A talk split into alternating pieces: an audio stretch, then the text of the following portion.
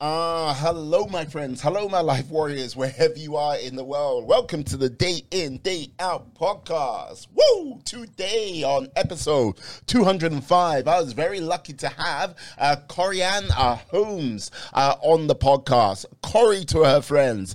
She is, uh, how can I put it? She is an American expat uh, living in now in New Zealand uh, in her tiny house. She is part of the fire movement and she is an entrepreneur and author. Uh, we talked about a number of things about why she moved over to New Zealand, all the way from the comforts of Boston. Uh, and basically, we talked about how she brought her fellow along uh, for the journey too. Uh, we also talked about some of the travel she's done around the world. And yeah, what was the sort of key thing she's learned along the way? We also talked about, yeah, the fire movement and what her, some of her hopes, dreams and goals Uh, all in all, it was a great conversation. Real joy to have her on the show. I look forward to talking to her again in the future. And yeah, uh, please uh, sit back, enjoy the show. Uh, remember, subscribe. It really helps if you can drop a like or a message on about the podcast. That'll be great too. Uh, so sit back, enjoy the show, and yeah, I'm loving it. Peace and love to you. I enjoy the show. Oh yeah. Oh, yeah. Go, baby, go. Ah, hello, my friends. Hello, my life warriors, wherever you are in the world. Welcome to the Day In, Day Out podcast. Today on episode 205. Woo! I have ha, Karina Holmes on the podcast how uh, wait before i even say anything to her well yeah she's one of these fire people uh, joining that movement and she makes well she lives in a tiny house in new zealand which is quite interesting seeing as she's an expat from america ah not forgetting that she's an entrepreneur, author, and yeah, um, maybe she tap dances too, but I'm not entirely sure. Karina, how are you today, my lady? I'm very good. Thank you so much for having me. The pleasure's all mine. The pleasure's all mine. I have to ask you now. I look. I know I read a bit in your bio about yeah, what possessed you to like go. Hey, you know what? I don't. I don't like being in near civilization. I just want to be on an island, many, many, many, many, many miles away from everything else. What possessed you to do this? Well, originally it was only supposed to be a year. So oh. that's very common. You know, you hear young people want to go off here, go travel. So I decided to come to New Zealand to get my master's degree in business management. And I told my boyfriend at the time, I was like, it was all, it's only going to be a year. You can come with me if you want. And he was gung ho. So we both came. I completed my program and then we loved it so much. We just stayed. okay, look, okay, now this is the thing. Okay, like if you're doing like an MBA, like there are many sort of places in the northern hemisphere which would would take you and have the realm of adventure. Now, going yeah. like yeah, that going, you know what? I'm doing an MBA. Yeah, where are you gonna go? Uh, yeah, I'm gonna go out of country. Oh, going to Europe uh, Paris, maybe London, Germany, um, Shanghai. If you're going further afield, you went New Zealand. God damn! What did your friends and family say to that? Just like what? Oh, it's so funny that you say all those places because I've studied abroad in all those places. So my major, my major in college, well, which is university, was French and East Asian studies. Yeah. So my junior year, I studied abroad for six months in Aix-en-Provence in France. And then I studied for six months in Shanghai, China. So I also speak Chinese. So I had been there, done that, and I wanted something different. So yeah, there we go. it's like, oh, okay, okay. Like, uh, do, do your friends and family sometimes worry about you? You look out, you like, you step out with a bag, you look to the horizon and go, that's the direction I'm going. yep, that was pretty much me. At about 14, I was like, I'm out of here. So I went, I studied, I went to a boarding school for high school. But um, I even remember when I was eight that was the first time I went to sleepaway camp for two weeks. And I just could not wait to get out of the house. I was just ready for adventure. So it's it was it's been a long time that I've been out and about and on my own. Yeah. Yeah. Oh my God. So like with regards to this spirit of adventure, like Mm. okay would you say i can't imagine it's over but like yeah because okay i've seen what i've seen some of the stuff you've been up to but yeah but what kicks that off? You said you, you were eight sleepaway camp and that was it but what made you like a boarding school? Yeah study up abroad and like yes keep on going you know What's that? I mean, I think it probably, I think it really probably originated from my love of books. Mm. Um, my mom would read to my sister and I when we were really young, and both my parents um, didn't have an opportunity to travel very much when they were children. So they really instilled that as a goal. So, like, don't invest your money in purses and shoes and material things, but invest your money in experiences because you, you mm. can never get those back. So I'm really, really appreciative I remember one vacation um, I took with my mom and my sister to Morocco. We were so, so young, and it was just my mom and the two of us. And um, she handled us perfectly well. We were both under the age of 10. And it was, it's just such a great memory. And you can never recreate that. And I am so thankful that I had my opportunities to travel and study abroad when I did, especially because of the global pandemic. Well, I don't know if you know this, but New Zealand is literally closed off. So anybody who leaves, they don't necessarily know if they can come back. Just a crazy situation. But um, if you don't travel when you can, you never know what's going to happen. Yeah, like you know, like yes. Um, little can I say about the the craziness which is going on in New Zealand. Now, look, don't get me wrong. Like, okay, New Zealand, from what the you just need to watch Lord of the Rings and you're like, oh, oh my God. It's like that's God's country right there. And it's like, um, it's like going, yeah, every time you see anything Lord of the Rings, I expected to just say New Zealand. Sponsored by the tourist board.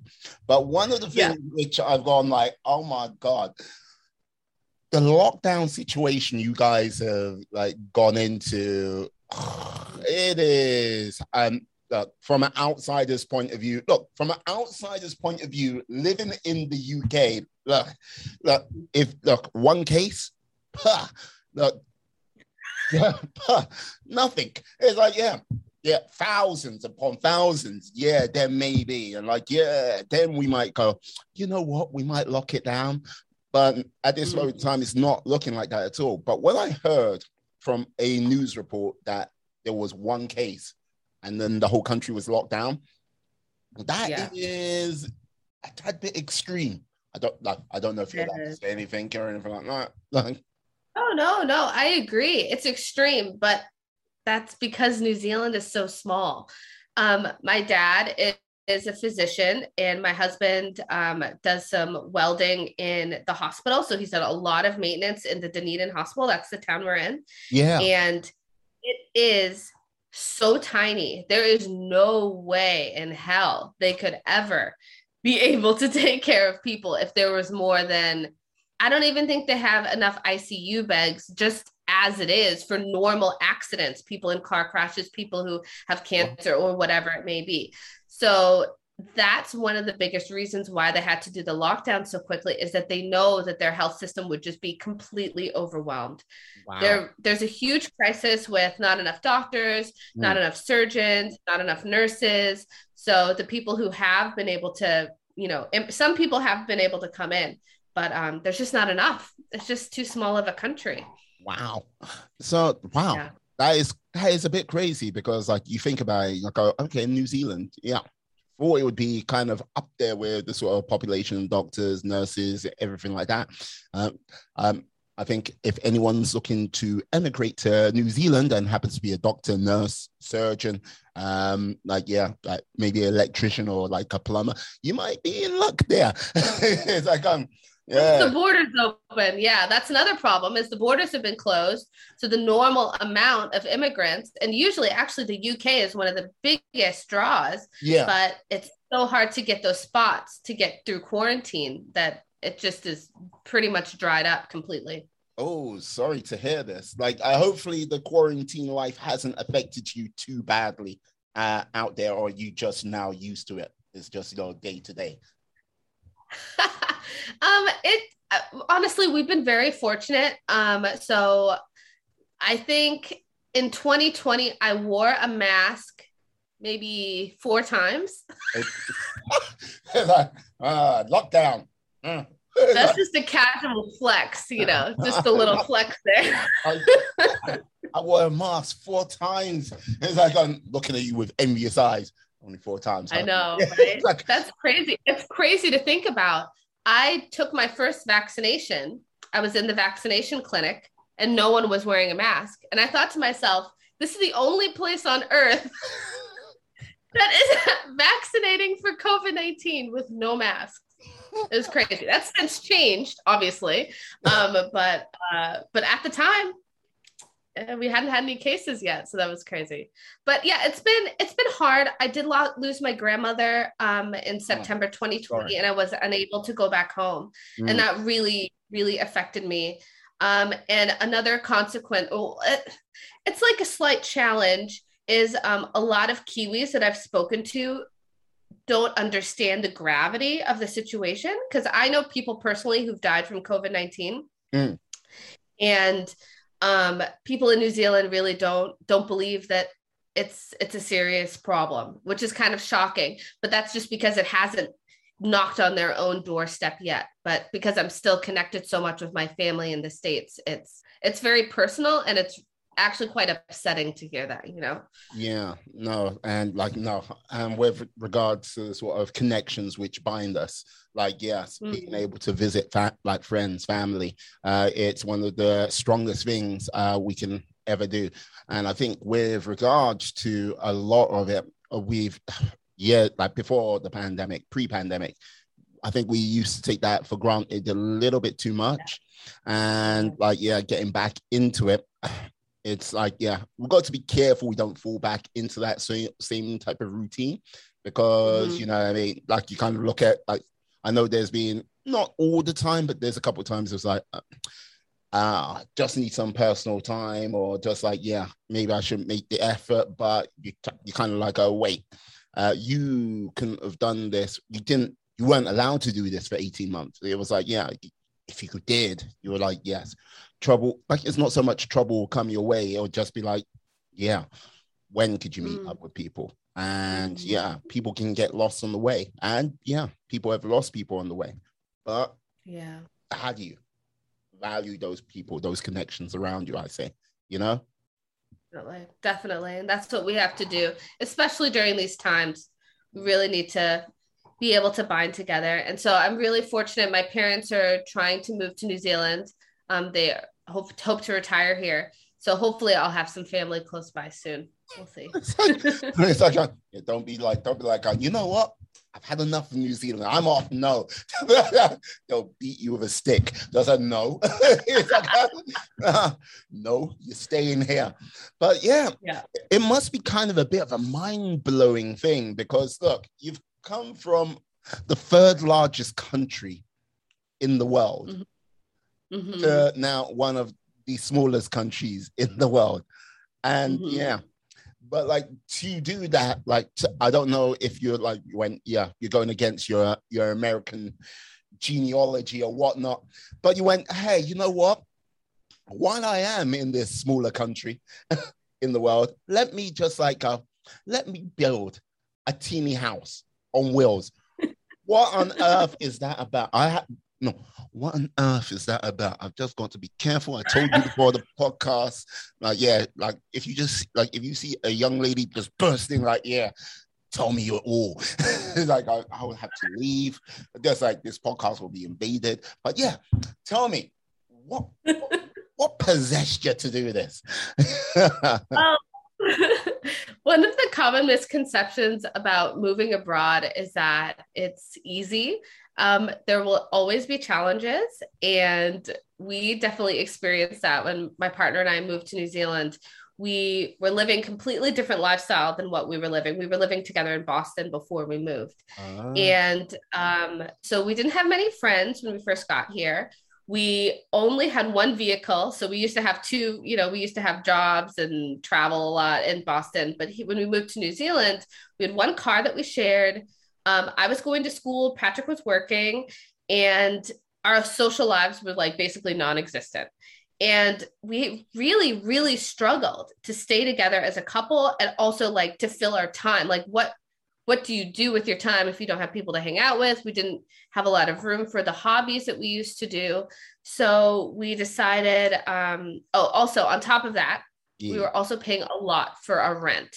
So we were paying about the same on my condo in Boston that I was in Christchurch.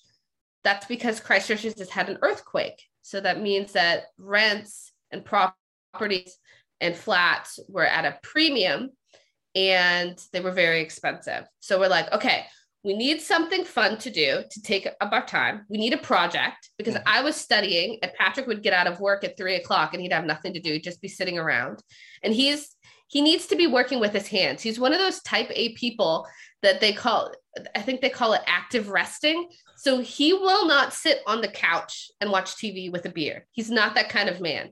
He needs to be actively tinkering with something, taking it apart, fixing, painting, something.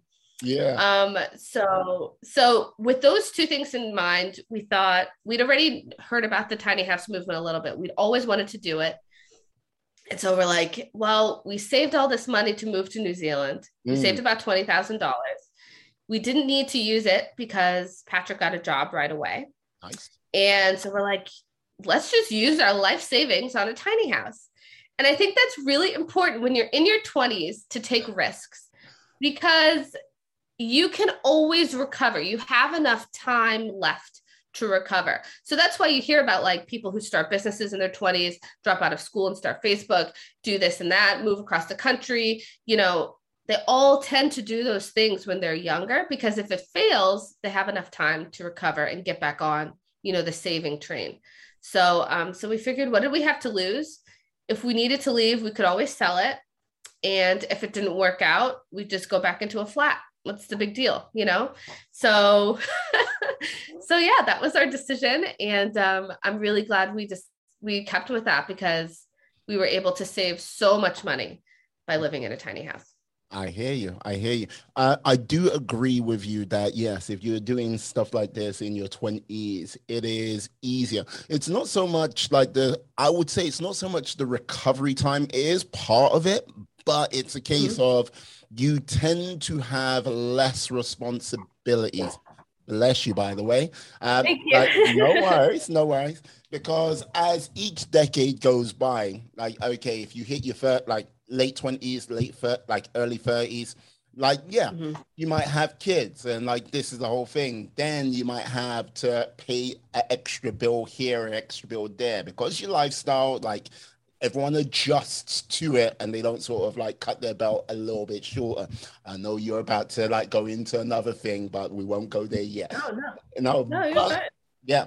But as each decade goes by, yeah, the energy levels might not be the same because, okay, you might not be working out as much. You might be doing a job which is even more demanding, uh, like sort of, okay, a nine to five. Yeah, for a large percentage of office people, uh, nine to five is a bit of a fallacy. So, you know what I mean? So, yeah, doing that type of thing you're doing in your like 20s is like great because it's over. My 20s are over. I, I can't see that. Yeah. Yeah. In your 20s. Yeah. It's all good. But like, yeah. But like, yeah, the whole sort of recovery time for doing things, it's important, but I think it's imp- also important that people push themselves uh, to do things which are uncomfortable to help themselves grow and to basically find out new things about themselves, you know? Absolutely. Yeah. And this was definitely a push. It was a huge challenge for me. Mm. I'm not a handy person. I'd never used power tools before. Um, so I was just, I was basically just helping Patrick in any way that I could. He really took the lead on the project. And I think that really helped motivate him mm-hmm. because moving, he had never been to another country. Well, he had never been off the continent, I should say before he moved to New Zealand. He'd never been on an international flight that long like it was just crazy the amount of trust this man had in me. so he'd never been to New Zealand before, before he moved here. Um, so I think he was just really almost intimidated by that. Also, he was he was very concerned about using the metric system.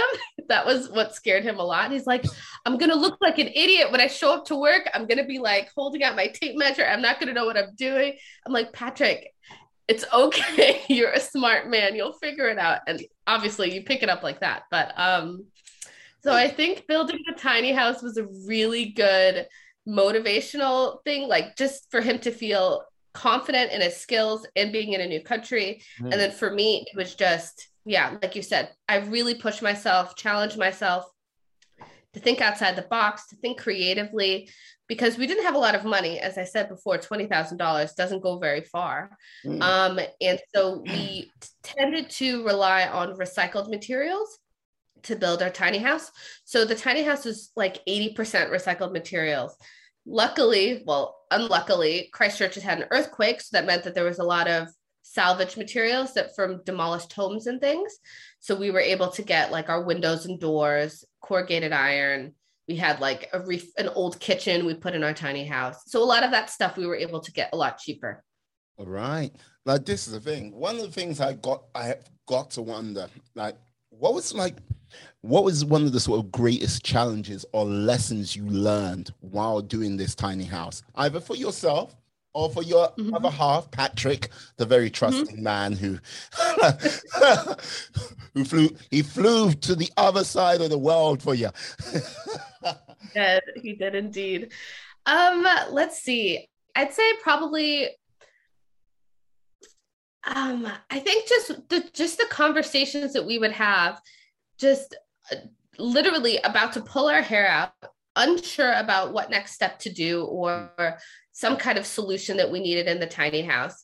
And as someone who's not handy, who doesn't work in the construction industry, who's never built anything before, sometimes my ideas were valid and useful and helpful just because I had an outside view and an outside opinion. And I think that that really helped define our relationship is that Patrick and I are very, very different people, different backgrounds, different education levels, but together, like with our, when our two brains are put together, there really is very few challenges that we can't overcome. And so, figuring out how we work together has allowed us to be able to open a business, start a business together. Um, if we hadn't done that, or and also should I mention, live in a tiny house with another human being is also extremely challenging. Um, but you get to know the other person really well. You get to trust them, and you ju- you just have to figure it out. And um, I think that's been really helpful in our relationship. And I think that it's given me confidence, and it's given him confidence. Um, so I think that the, that's probably the biggest thing that we learned from building the tiny house. Fantastic. I just can only imagine. It's like, okay, baby, look, okay, okay, we can't both run around the house at the same time. like, stop. you go that direction. I'll go that direction. I can still see you. Yes, I know. but let's just do that. Let's make it happen. Great. It's like a, yeah. yeah. Uh, so what's the upstairs like of your tiny house like? Say that again. What's the upstairs of your tiny house like? It's the, the opposite. I said what? upstairs, the neck, the top level. What upstairs? I know. There's no upstairs. I know. It's one level. Yeah. It's crazy. A lot of people don't realize that, but not every tiny house has a loft. And um, not every tiny house is as tiny as our house. It's only 14 square meters. So it's on the small side. You see some of these huge ones, you know, with the big size bathroom and the yeah. lofts, plural, but ours has none of that. well, hey, look, put it this way. I, I understand. Look, because, okay, from what I've seen, you, it's on, like, you can, it's on wheels as well. Yeah. Mm-hmm. So you can, mm-hmm. like, can you hook it up to the back of a car and drive it away? Yeah, yeah. So we built it in Christchurch on a llama farm. it was the only land we could rent. Yes. we had like all these llamas like looking through the window, stepping on our shit, and just being so rude and so nosy. Um, and so then we moved it next door to another farm, and that's where we lived for a year. And then we moved it a little bit south to a smaller town, even. Mm. Um, and then we finally moved it to Dunedin, where it is now. Yeah. So really nerve wracking moving your tiny house on the road, I have to say. Very nerve wracking. Yeah. Right. Like with regards to, say, your next tiny house, do you think you'll stick with the same format or do you think you'll maybe do a little bit bigger, maybe a shipping container? Who knows? Like, so we so we were thinking about that. So we had been living in the tiny house for about three years. Um, and we were like, okay, what's the next step? Do we want to get to into a real house? Do we want to build an addition onto our tiny house? Do we want to do a shipping container house? And my husband's a welder. And so he he really, really investigated the shipping container house. And he decided that it wasn't really cost effective in New Zealand. Other places you can get shipping containers for really cheap, but uh down here they're almost at a premium. So shipping container houses were out. The tiny house, we so in New Zealand, in, in my book, I do have a whole chapter about the legality of tiny houses in New Zealand, which is a little particular compared to other places in the world. How but so? the legality is a bit is a, is a gray area. So the two rules for a tiny house is it has to be movable. So there was a case where someone said, "Oh, your house bus hasn't moved in 30 years. Is it a building or is it still a house bus?" And the law says actually it's a building because it ain't going anywhere. so if it stays immovable, you're out. Mm. It has to be movable, and it ha- you cannot have someone living in it permanently. So, what does that mean? That's open to interpretation, right? So, what's your definition of permanent? If we travel two weeks out of the year, is that impermanent? Or if we have someone, you know, staying there as a staycation, is that permanent? So, yeah. we didn't really feel like pushing the envelope too much. We'd already been in our house in the same place for a full year. Mm-hmm. Like, ah, we get in trouble if we stay in a tiny house for too long. So at that point, we had saved, we had easily paid ourselves back for the original $20,000 that we saved up for our tiny house. Just be, we did that in the first year, which is shocking. So just because we weren't paying rent, or we were paying a lot less rent, I should say, we were paying yeah. about a hundred dollars a week for the land. Oh, nice. Um, so we had a nice little nest egg ready to go, and we already had the experience of building a tiny house.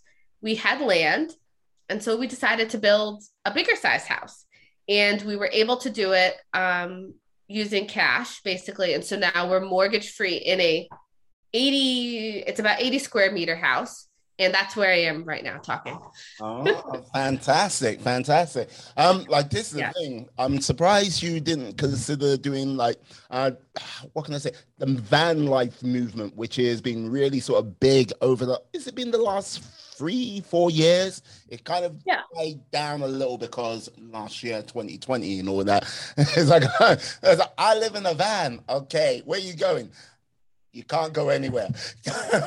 Park it over there. Okay.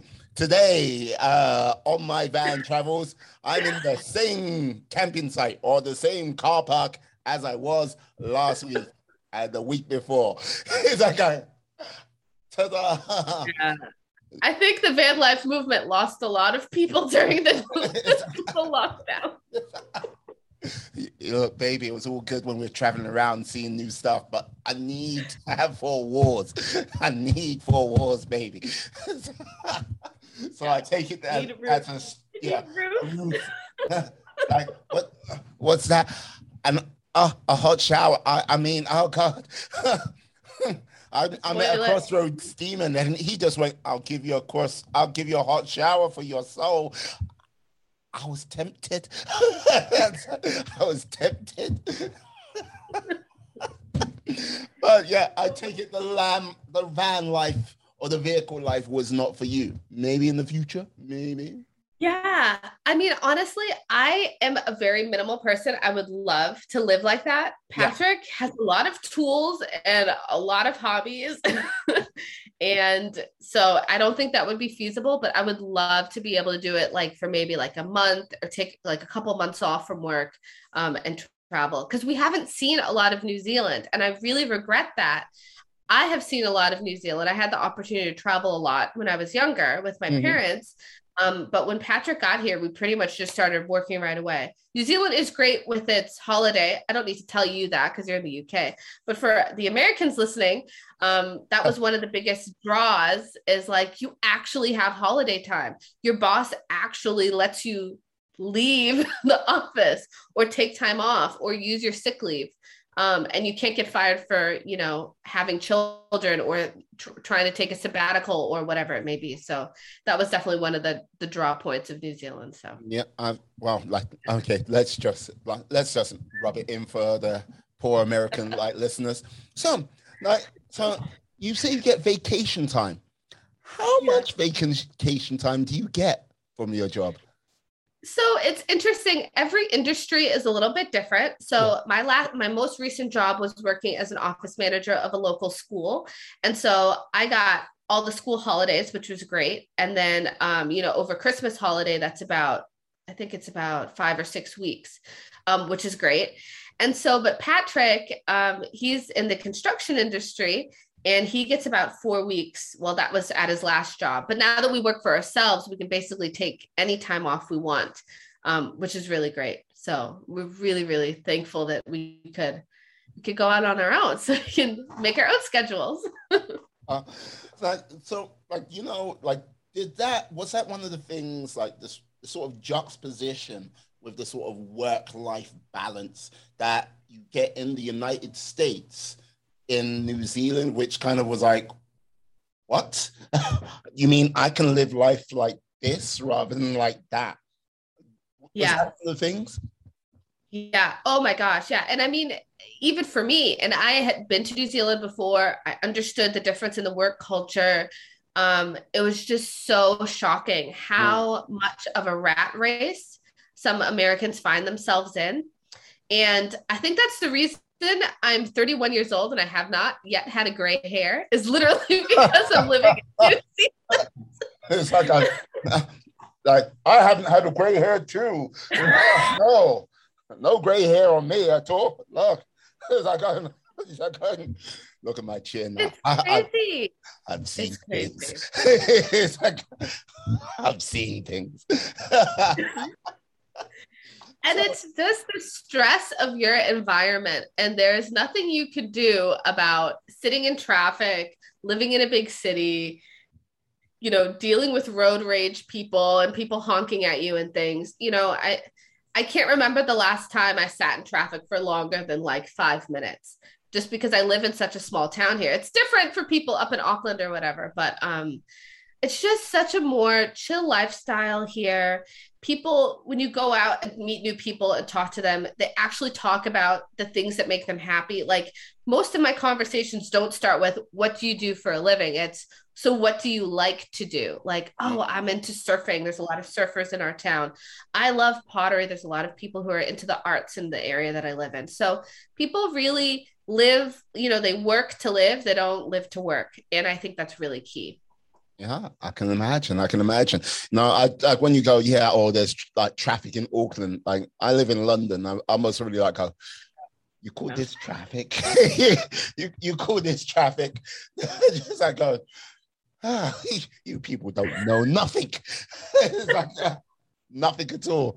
I remember interviewing a lady uh, who basically she moved from Mexico City to LA and she was oh. like, uh, like she was like, um, yeah, like she's the only person I can say would who who would ever say this. She goes, yeah, it was nice to move to a smaller city. LA, it's like a smaller city. You know, it's like going, just like go, okay, wow. but that's the like that's the sort of juxtaposition of Mexico City, 30 million people, and then some to like LA when you're like, um, yeah, it's nice it's not that bad. Yeah, a little bit of traffic. It's all relative. It's yeah. all relative. Yeah. Wow. yeah, you tell me about it. It is all relative, but like it's still one of those things what always blows my mind. You kind of look at one place of the world and you look at another, and it's like, mm-hmm. wow. But like, yeah, um, I have to ask, like, this is the thing. when did you sort of start getting into like you say, yeah, you managed to save that 20 grand back up from basically saving money on your rent and everything like this. When did you Mm. sort of like go, you know what? I've read about the fire movement. I've listened about the fire movement.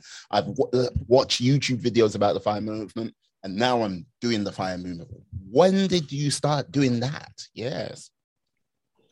Um, I think it really it's I think saving that's the core of the fire movement is just really being able to utilize that muscle. And it really is just a muscle. It's like a it's kind of like a combination of self-discipline, um, investing, so thinking outside the box, ta- taking a little bit of risk, not like depending on how much risk you want to take, you can get all the way into crypto, you can just save your money in your savings account. Um, so flexing the saving muscle, being, you know, budgeting, being open-minded and taking challenges. Um, really, I think you have to do all those things kind of separately to Mhm. give yourself time to adjust. So for our saving muscle, when we were moving to New Zealand, that was really the first time I had a, a- like a set goal I wanted to save for. Um, so so Patrick sold his motorcycle and he put that money into our savings account and I could see it grow. And so that on my part, I would take like a side job over the summer, you know, and I'd put that extra money into our savings account. And then, you know, I would sell my furniture or I'd um you know, I was I I owned a condo in um in Boston. My mom and I went half in a condo. And so when I had a renter come in there, um that down payment or you know the uh what's it called? Deposit? deposit, right? So Yeah. all that little bit of stuff started adding up into our savings account. And that was flexing that muscle. It's like, okay, we're not going to go out. We're not going to go splurge our money on a on a trip. We're not going to do this and that. We're just going to focus on saving for this goal. And so knowing that you can have a goal and achieve it reinforces it in your mind that it's not that bad to make small sacrifices in order to have a set goal.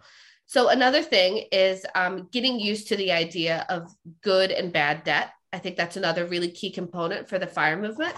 Um, so my husband, unfortunately, he was in a really bad accident um, when he was younger, and he had a lot of medical debt. And as you know, in the states, there's no universal health care or anything, and this was before um, basically the new um, Healthcare Act came into play with that Obama passed. Um, so he was 18 years old. He had just gotten kicked off of his mom's healthcare and he had a horrible accident. Mm. So he had, I think, over $18,000 worth of medical debt. Thankfully, he was in a state where if you can't pay your medical debt, that it gets wiped after seven years. If he was li- in literally in any other state, I think um, he would still be in the US right now trying to pay off his medical debt. So he was 18 years old. He was delivering pizza. I mean, what how is an 18 year old supposed to pay for that kind of debt? He had he had facial reconstructive surgery. It's awful. So Yeah, that is mental. I got to say, like, um, like I live in the UK, like lived in the UK all my life, and like, look, yes, um, I love it or hate it. Like some people criticize it, but like, yes, the NHS is there. Like, if I get into accident or anything like this, I like the thing I would have to pay for is most probably my medication, but Mhm. yeah, but all other treatment mhm, technically free. So yeah, yeah, so it's like, yeah, that that boggles my mind. That boggles my Yeah. mind. So you were talking about yeah, good debt and bad debt, and like yeah, unfortunately, yeah, Patrick, your fella, had eighteen grand of yeah medical debt, which thankfully was written off because Yeah. after seven years. So like yeah. when you say good debt and bad debt, Mhm. what would those be? Because like, look, people just seem sometimes Yeah. look at debt as just debt, you know. Yeah, yeah. So, um, for so after Patrick had his accident, his credit score was absolutely trashed because he owed that much money to the hospital, um, and so he wasn't a- ever able to get a credit card. So that meant that if he wanted to buy a per, a per, purchase something, you know, to help improve his credit score, he wouldn't be able to do that. So that also means that, and it, this is just it's just basically the poverty tax more or less is if you don't have a good credit score then that means you're less likely to be able to get a rental property. You're less likely to be able to get a brand new phone. Um, you can't open your own utilities. You can't get a car on a lease a lot of different things are more expensive and more challenging to get if you don't have a good credit score. Mm. So he's obviously very apprehensive about getting a credit card because he never had one when we moved to New Zealand and he was 27 years old, never had a credit card before. So, uh, which is oh, crazy. yeah. I, I, understand that. It's, it's like 27, that's like no credit card. It's like, wow. Yeah. Um, I think as soon as I hit 18, they were like sending me letters to, hey, you want a credit card? You want a credit card? You want a credit card? You want a credit card? I I find yeah. like uh like I finally gave in around about 2021 and they were like, haha, gotcha. so, awful. It's awful. It's very predatory. But if you use the, your credit card as a tool to help build your credit score, then that you don't have to get a mortgage. You don't have to do whatever you want with it, but having options because you never know. I mean, the situation that we're in in the world tells you and shows you that you never know what's going to happen. So, having that as another cushion, as another backup, um, is really, really beneficial. And then in the States, and not so much here in New Zealand, but there are a lot of credit cards that give you bonus points and benefits for paying off or spending a certain amount of money.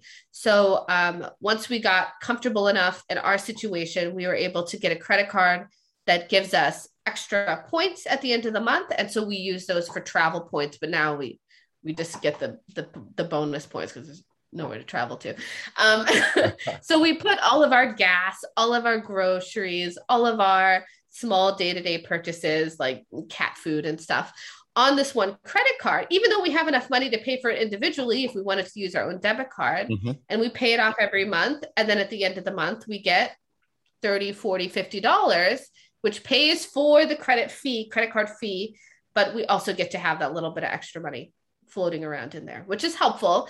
And our credit score is healthy enough that if we, in a horrible case scenario, if my car broke down tomorrow, if we needed a new couch, if whatever, you know, horrible thing, knock on wood happened, um, that we'd have the the flexibility for it. So understanding that like being able to pay off your credit card on a regular basis mm-hmm. is a great way to practice paying off a mortgage payment on a regular basis. So I think it's just like I said before, it's a muscle and you have to practice flexing that muscle on a regular basis. And so starting small and getting bigger, I think that's just what most people found is the easiest way to get into the fire movement because at the end of the day, like you're really capable of anything if you have that muscle, you know, primed and ready to go.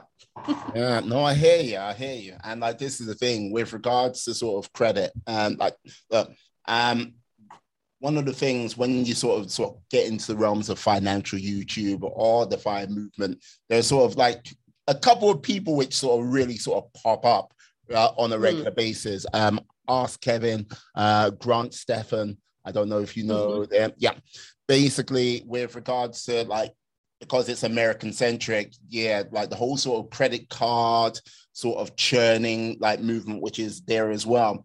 Um, yeah. Is it on the same level in New Zealand as the United States, or like obviously, like you shaking your head? I imagine it's better over in America, land of competition.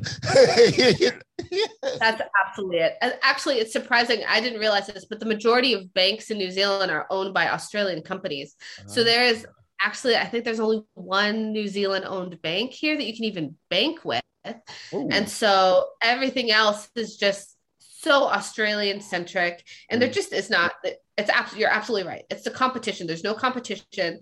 Um, and so mostly the, the only credit card churning you can do is to get what they call Flybuys points or air points, which you could only use on Air New Zealand, which is the only news. You know, it's it's very incestuous.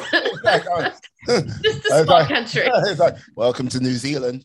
You're in the system now, gal. like, oh, yeah. you only spend your dollars with us yeah. here. With us. That's it. Uh, like that song of the company store comes to mind.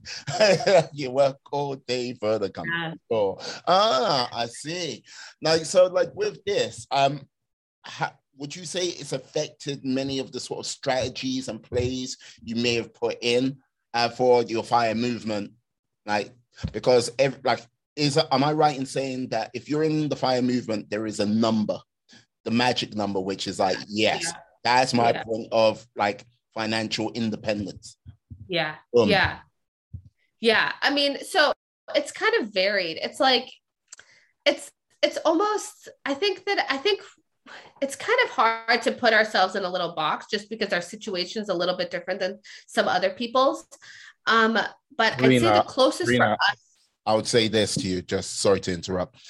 No, I'll never, fine. I'll never put you in a little box. I'll put you in a little house, but not a little box. you were See what you did there. I'm a lad. I'm a character. Bit woo, bit wah. Yeah, you go It was good. It was really good. um, so uh, I don't want to put myself in a tiny house, but I am in one because sometimes. Um, but I would say that fire, what's it called? Fire barista would be the closest to us because we like to work, especially now that we're working for ourselves and I've written my book. It doesn't bring in a whole lot of money because I'm a new author. Um, but we are cons- planning on working for as long as that we as long as we can. Um, so the number that we've hit, um, I think that that can only almost be a little deceiving because because your net worth you can have a very large net worth, but it can all be sunk in a house. So, for example, our net worth is mostly our house that we've built, mm-hmm. um, but you can't access that you know, I can't, you know, start chipping away at the wall and use that to pay for my groceries. oh, you so, that'd be like, yeah.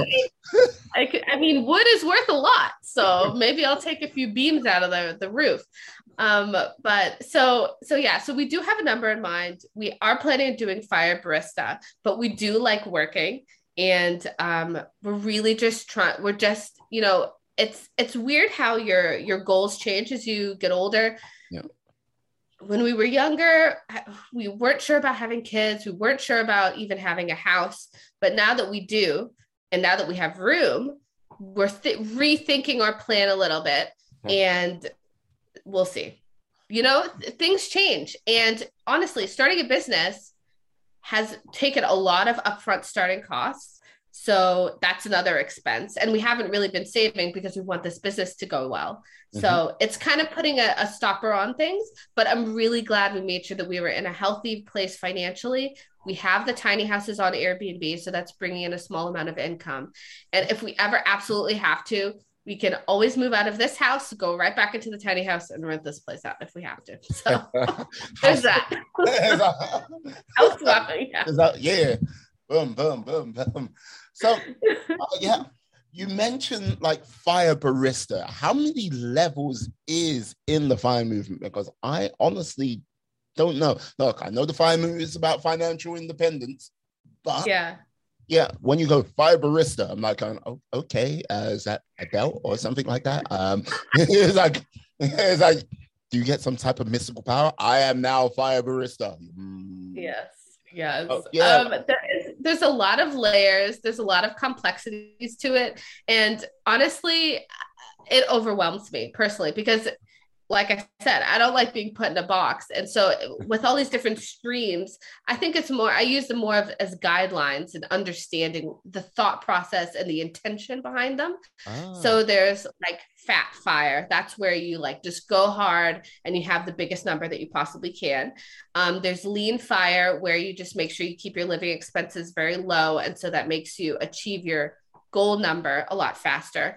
And then there's Barista Fire, we're saying that you have the bulk of your um, day-to-day living expenses covered by your savings, um, but you need to supplement your lifestyle with a small part-time job that you can switch and choose out, you know, do seasonally. It doesn't have to be a barista job, but um, that tends to be like the the benchmark, I guess. It's just basically a minimum wage job that you need to work on a part-time basis to be able to afford one utility bill and everything else you can cover for with your savings.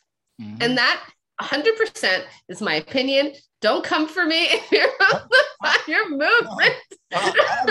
I'm not gonna come for her. Like, yes, code 24567. We've got our coordinates locked in. Your extraction team out there now. like, no, no. And now, yes, we're coming for you. We're all coming for you. now, so yes, ominous tones aside, yes. Yeah, right. so with this, now you've started up your own business. Look, look, a tiny house, like going across, like halfway across the world, uh, to a small country, and then like yeah, dragging your poor fellow with you, and then like yeah, working in the school, like then building a tiny house, and yeah, that wasn't enough, as well as writing a book, and yeah, uh, you decided to like look, we haven't got to the book yet, but we'll get there. But yeah, yeah. You decided to start a business. What is this business about and why?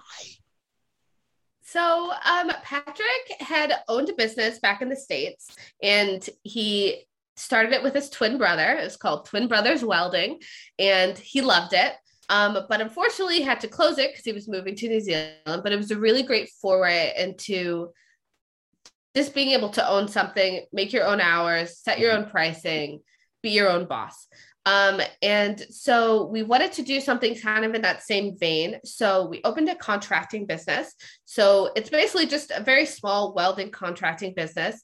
Um, he had been slowly accumulating all the kind of tools that he needed, um, which some people do and don't have in New Zealand. So that was kind of where we wanted to position ourselves that he would have every tool imaginable so that he could do any job that you know got thrown his way. Um, he's not a huge company obviously so we don't have like a huge overhead. We just do most of our work in our yard um, and he builds uh, a variety of things to keep our income coming in mm-hmm. so when things are slow at, on like a construction job he'll build a trailer um, if somebody wants something done um, particularly like to code or something or to a spec, he'll do that. So he did a one off table um, and he helps other people put things in their houses, like install things or helps people, you know, do all sorts of stuff. So he really is quite quite the handy guy um, and so i make sure that he feels confident going out that he has all the uniforms that he needs um, decals on his truck. Mm-hmm. Um, I, you know, field phone calls, take care of the emails, and I do all of the books. So um, the counting and all that stuff. Yeah. So uh-huh. we're we're a good team, and it works out, and it's been a lot of fun. My God. So like, yeah, can I can imagine the sort of like new challenges that must present because mm-hmm. okay look welding is one of those things which it's a skill and depending what you're welding is uh, highly like sought after and can be quite lucrative if you're the welder in like in question. Uh, like mm-hmm. having that in like well, I can't I don't honestly know how many welders are in New Zealand, but if they're if they're short of doctors, nurses, and surgeons, yeah, a, welder is definitely going to be up there. so how has like business been for him? Uh, yourselves, I should say, uh, like just starting out. It's been good. It's been up and down. Mm. Um, so we did have, so we started in April. So we haven't even been in business for a full year yet. So we started in April. And then we had about a month period where we couldn't work at all because we were in lockdown. That's when COVID 19 reemerged in New Zealand. Um, so that was quite worrisome. But we were able to do stuff around the house. And um, because our Airbnb is also based on the tourist industry, we didn't have a lot we didn't have any um, guests coming through. But that has since restarted, which has been really good. So I manage that as well. And so it's mostly just like Kiwis who are traveling on road trips. We allow dogs. So a lot of people travel with their dogs and stay at our tiny house, which is great. Um, so, so yeah, it's been up and down, but um, it's really, it, we're just in an exciting city. Dunedin is is growing first of all um, house prices are going up and when people move into a city, they also need amenities, right? So the, the we're building a new hospital in Dunedin too. So looking forward, we know that this was a good time to start a business because they're going to need all hands on deck to get this new hospital built. And so hopefully Patrick will be involved in that. So that's what we're looking forward to. Ah, Perfect, perfect. Ah, you know what? I say good luck with the new venture. I'm sure it will be it'll grow into a mighty one. I'm sure. Uh, so like, yeah. Now, with this, like business aside, yeah, pa- keeping Patrick busy, keep like keeping him running around. Uh, yeah, keeping yourself like slightly busy as well. You had time to create a book. What is this book called? The book is called South Island Tiny House, and that is the name that I've uh, bequeathed to our tiny house. Um, so if you Google that, you'll see our website, you'll see our Airbnb. We have a YouTube channel, and so I figured, why reinvent the wheel? Just name my book the same thing as, as everything else. Branding, branding, powerful. Yeah, there we go. lazy, lazy. I want to say that on air. You're like, yeah, it's like you want to like come across like, yeah, just like time management skills, like, yeah, branding, like, like, yeah. Look, read the book. It'll help you get there. Oh, forward focus, thinking, vision, purpose. Come on now, come on. that's, that's what you it need. was it's just a passion project honestly it was it was it was bubbling up in me from the blog that we kept when we first built the tiny house so i had some great photos on there with a really crappy uh, camera at the time. Um, i had you know some some thoughts some jots some you know trialing times some great times. And then i just kind of wanted to talk about just just some of the issues that we had Mm. navigating the tiny house movement. Because when we built back in 24 2015 sorry it was still quite new. We were kind of feeling our way. We didn't know a lot of people who were building tiny i would go to hardware stores and people would be like what what's a tiny house i don't understand and i'm like I, it's like you, it's like talking to a wall. You it's so hard to explain what you're trying to do and what you're trying to build. So um so yeah, so I just wanted to like just put all of my thoughts and all of our ideas in one place so that I could literally my goal was to have my book inside of the tiny house about the tiny house. That's just what I just imagined is the book sitting on the shelf in the tiny house um so that the whole story could be in one place um, for for all time. For all time in the tiny house. How long did it take you to create the book?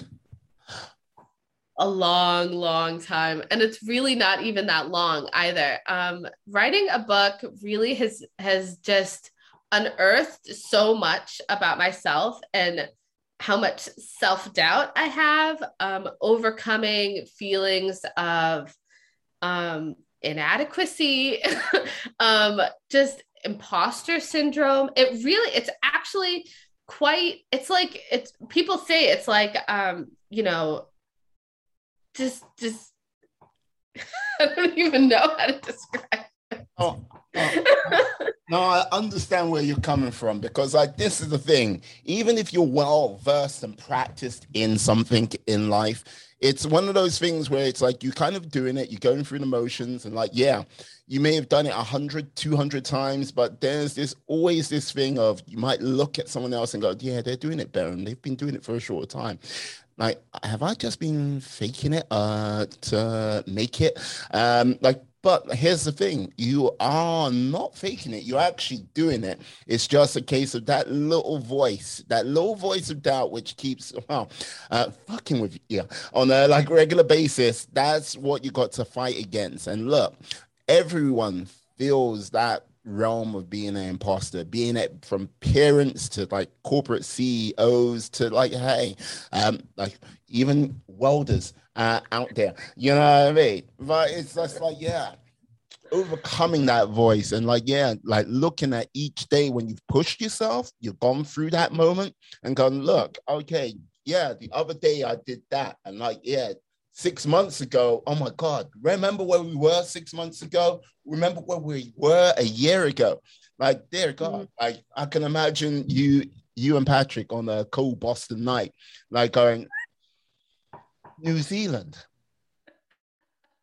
Yeah. It's been like, it's been, yeah, six years, six years almost now for you. And look, you're still going strong, uh, well settled, and yeah, strong member of the community, I take it. we're trying. We're trying. Um, I, I but yeah, hope, I should hope so because like your parents are coming out, out there soon. yeah. No, we're we're good. We're good. We love we love the town we're in, and yeah, starting a business, writing a book is just it's really actually a really great way. Even like I has given me so many opportunities. I've never been on a podcast before, so this is a whole new realm um, for me. You know, just putting myself out there, public speaking, talking to people about it. Um, even writing your own bio is something that I've like never done before. I mean, you write a resume, but a bio is something totally different. So it's definitely been a great, great adventure. I'm really glad I did it. I'm glad I finished it. Mm. Um, but yeah, like you said, everybody, everybody deals with, you know, the imposter syndrome and feelings, you know, of not being quite sure about things. But um, yeah, it took me about, it took me since I started building the tiny house in 2015 to now to, um, yeah, to write the book. So it's, I, I would, I would work on it, put it off, work on it, put it off be like just oh i'm just going to scrap all this or oh i can't finish it or oh now i have to pay for you know an editor and all that stuff. So yeah it's more expensive than you think but it's more worthwhile in the end than i think most people realize. Yeah. um, loving that loving that. Oh i have to ask am i like dare i say it am i the first person to give you a podcast interview I did do one uh last week, but I don't know when that's going to be released. so I nah, nah, have nah, one practice. I thought this was going to be something special. I know. I'm so sorry. I can't do that for you today.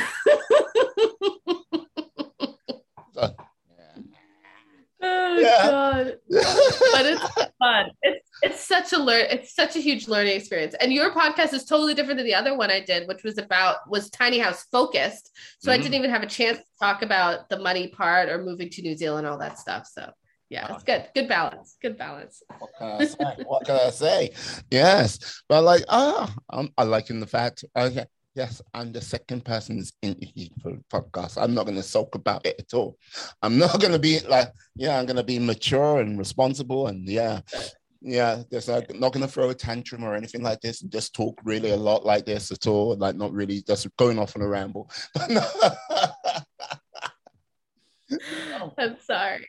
I'm so sorry. no, it's okay. It's okay. It's okay. Mm-hmm.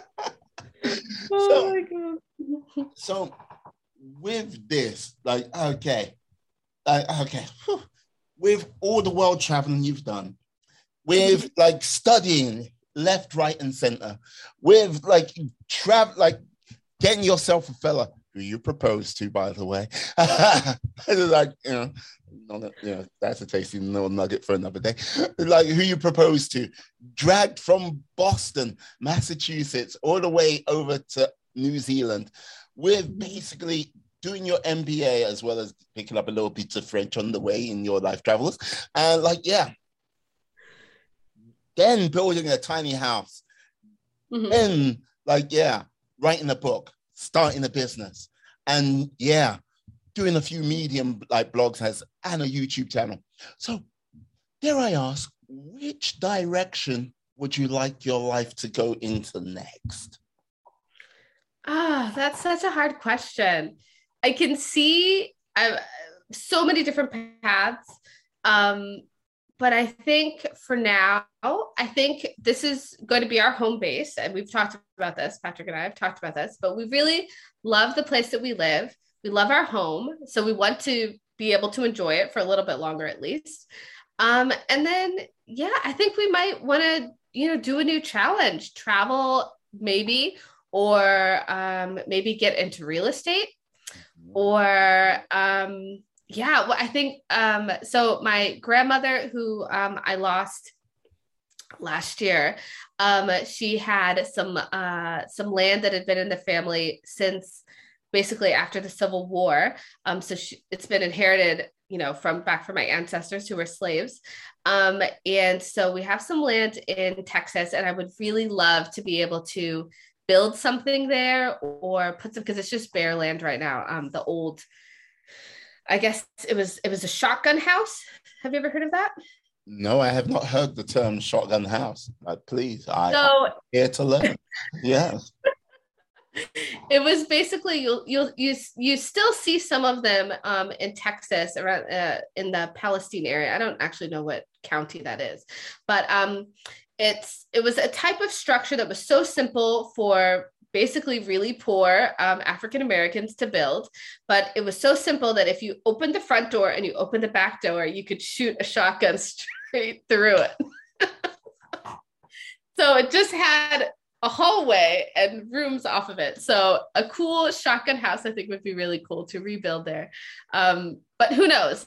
So well, so maybe we'll do that, and maybe we won't. But that's that's kind of in the back of my head as a bucket list thing, you know. Uh, I see. Like I'm, I'm now more fascinated about who tested out this theory. Okay, like you opened that door, I opened this door, and like, yeah, we're gonna get this shotgun, we're gonna fire. like, just like, like some kids like, uh, are you sure that's a good idea? No. Like, um, okay. Don't walk across the hallway at the wrong time. I'll tell you what. Just like, ah, you got me in the cheek. No, you sons of bitches. I just like, yeah. Ah, I'm going down, going down. I oh God, Lord Jesus, Lord Jesus, help me. I got, got shot in the hallway. Yeah. I'll make you pay. In the hallway of my own house. yeah, I'm sure that did actually probably happen. Okay, yeah, uh, no, you know what? Anything's possible in Texas. Anything. well, everything in Texas, yes. Oh, brilliant, brilliant. so I have to ask. Most probably, this will be the final question. Then I'll let you free. Uh, Like out on out on the day in New Zealand. Ah, a lovely Tuesday morning. Fingers crossed. Monday evening here. Oh yes. So crazy. It's crazy. Oh, absolutely. That's time difference for you. so now, I am a being of supreme cosmic power. And I can grant you one wish. hmm Before you say anything, you can't wish for all the wishes in the world. You can't wish for an infinite amount of wishes. You can't write down on a piece of paper to like, oh yeah, everything on this list, make it come true. No, you can't have that. You can't wish for COVID or like world peace because look, I like just to get a vaccine into this, you like into this world, you have no idea. I had to cross the powers of Dolly Parton and Beyonce. That like that is a mix and a half. That's too much. That's just too much cosmic power I have to draw on. Ah, the deals I've had to make, the sacrifices. I can't do that. I can't do it again. Now, I won't make you. no, no, it's like never again. It's like going like look. I have to draw on the spirit of Whitney Houston as well. No, that is just too much. It's like, yeah, you see, you see that look on your face. You're like, Whitney, yeah. It's like, uh, We'll bring Whitney into it. Not again. Oh, like, um, yeah, that just releases the dark powers of Oprah Winfrey on. Oh, it's like, um, it's like, um, yeah, uh, I am Oprah. No, it's like, it's like,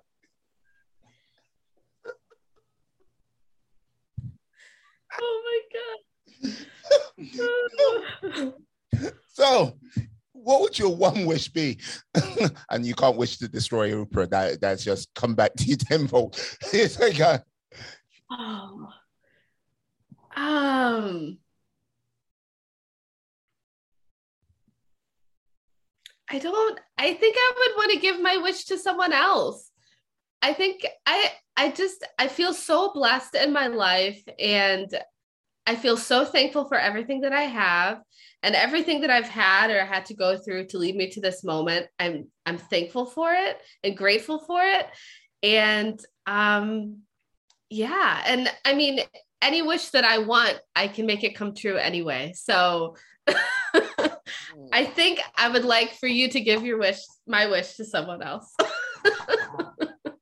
Uh, you know what? I would, I'd love to go. "Ooh, gratitude, gratitude, and belief in oneself. Very, very, very noble. Very good. and give it away. yeah, great. I wouldn't call you. I wouldn't say that's copping out or like yeah, just like dodging a bullet. No, no. That, like I'm not that type of person. Like yeah, like yeah. Who would you give your wish to? Which family Oh, you um, made it worse for yourself right there. What? no, no, no. I think I would. I think I would give it to my sister. Okay. I think I would give it to my sister. Yeah, yeah. Why your sister?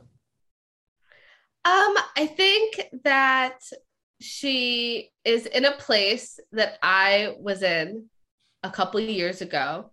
Mm. And I think it was just before I had my like my Morpheus moment, red pill, blue pill kind of situation. Whereas, like, do you want to continue living your life to someone else's standards or do you want to do your own thing?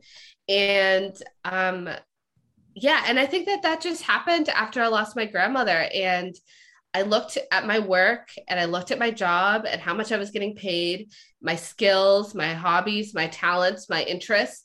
And I was like, this this isn't matching anymore. And i think a lot of people had that realization um you know they call it the great resignation. People are like this is not the industry i signed up for. This is not the boss i want to you know see every morning. I, this is not the commute i want to do every day. I want to work from home. I want to do x y and z. Mm. um so i had my moment and um yeah i i wish that other people would be able to see that. And i think my sister is right in that spot right now. And i just i think i, I think she needs she needs her sister.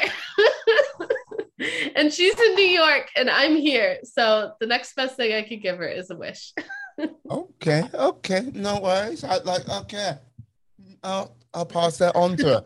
She won't know it but yeah it'll come. It'll come.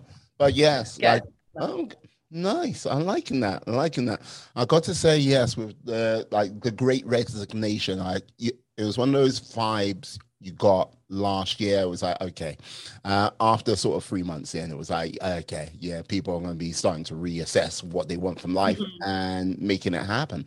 Um, and now I think it's a case of a number of people are executing on that, and we shall see where it takes them. Hopefully, onto better pastures, and yeah, they can like fulfill some of their dreams, uh, like you have.